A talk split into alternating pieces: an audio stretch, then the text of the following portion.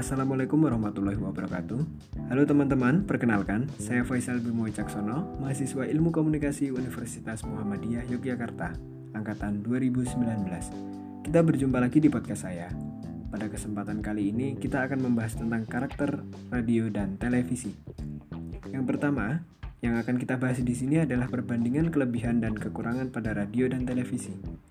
Pada radio, kelebihannya adalah dapat didengar bila siaran langsung, dapat didengar kembali bila diputar kembali, harganya yang relatif murah, dan daya jangkaunya yang luas.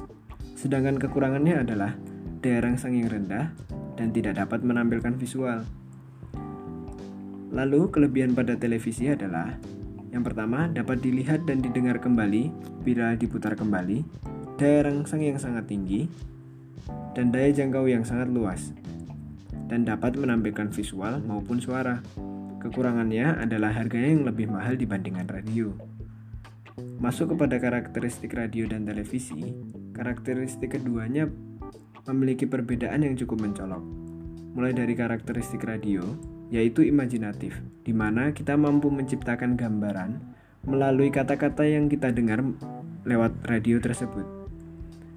Lalu pada radio kita juga tidak bisa mengulang apa yang dikatakan oleh penyiar jika kurang jelas mendengar atau ada hambatan lain. Lalu karakteristik televisi yang pertama, yang jelas tidak dapat ditemukan di radio adalah visual. Dengan adanya visual, makna yang ingin disampaikan menjadi lebih mudah dipahami. Lalu mengulang pada pembahasan kekuatan televisi tadi, televisi mampu memberikan detail audio serta visual Lalu televisi mampu memberikan daya rangsang yang tinggi terhadap informasi iklan dan program. Lalu televisi juga sudah didukung oleh teknologi yang tinggi sehingga memungkinkan untuk melakukan kegiatan digital di dalamnya. Sekian pembahasan kali ini tentang karakteristik radio dan televisi. Sampai bertemu kembali di podcast saya selanjutnya. Wassalamualaikum warahmatullahi wabarakatuh.